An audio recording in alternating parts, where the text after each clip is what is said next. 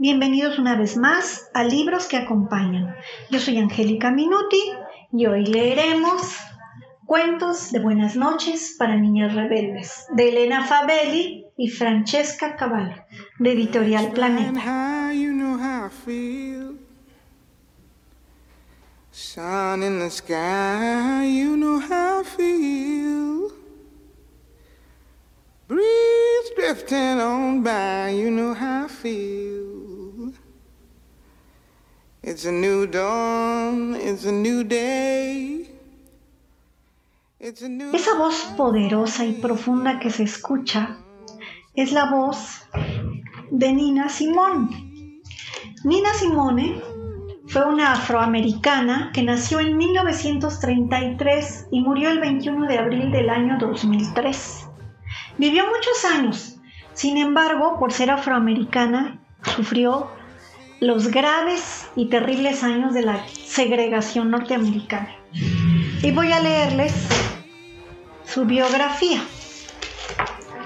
Dice Nina Simón, cantante. Nina era una niña orgullosa y con mucho talento. Mientras su mamá escuchaba misa en la iglesia, Nina se escabullía, se trepaba al asiento del órgano y aprendía a tocar Good Be With You Till We Meet Again. En ese entonces tenía tres añitos solamente. Cuando Nina tenía cinco, la empleadora de su mamá ofreció pagarle lecciones de piano. Así es que Nina empezó a estudiar para ser pianista clásica. Estaba comprometida, se esforzaba mucho y tenía un talento extraordinario. A los 12 años dio su primer concierto, imagínense a los 12 años. Sus padres estaban sentados en la primera fila, pero los obligaron a moverse al fondo por ser afroamericanos.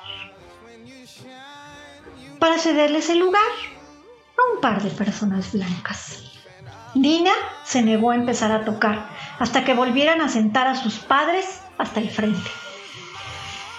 Nina vertía su pasión y su orgullo en la música y no soportaba el racismo.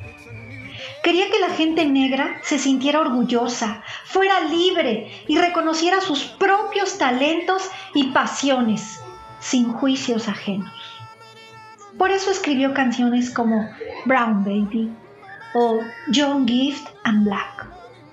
Nina Simone entendía cómo el racismo hería a la gente así que quería que encontraran fuerza en sus canciones. Lo peor de ese tipo de prejuicio es que, aunque te sientes lastimada y enojada, y además también alimenta tus inseguridades. Y entonces empiezas a pensar que tal vez no vales lo suficiente, afirmaba ella. Nina decidió cultivar, su talento y no sus temores y con el tiempo se convirtió en una de las cantantes de jazz más famosas del mundo. Hasta la fecha sus canciones se siguen escuchando en comerciales, en películas. Gracias por habernos acompañado. Esto fue Libros que Acompañan.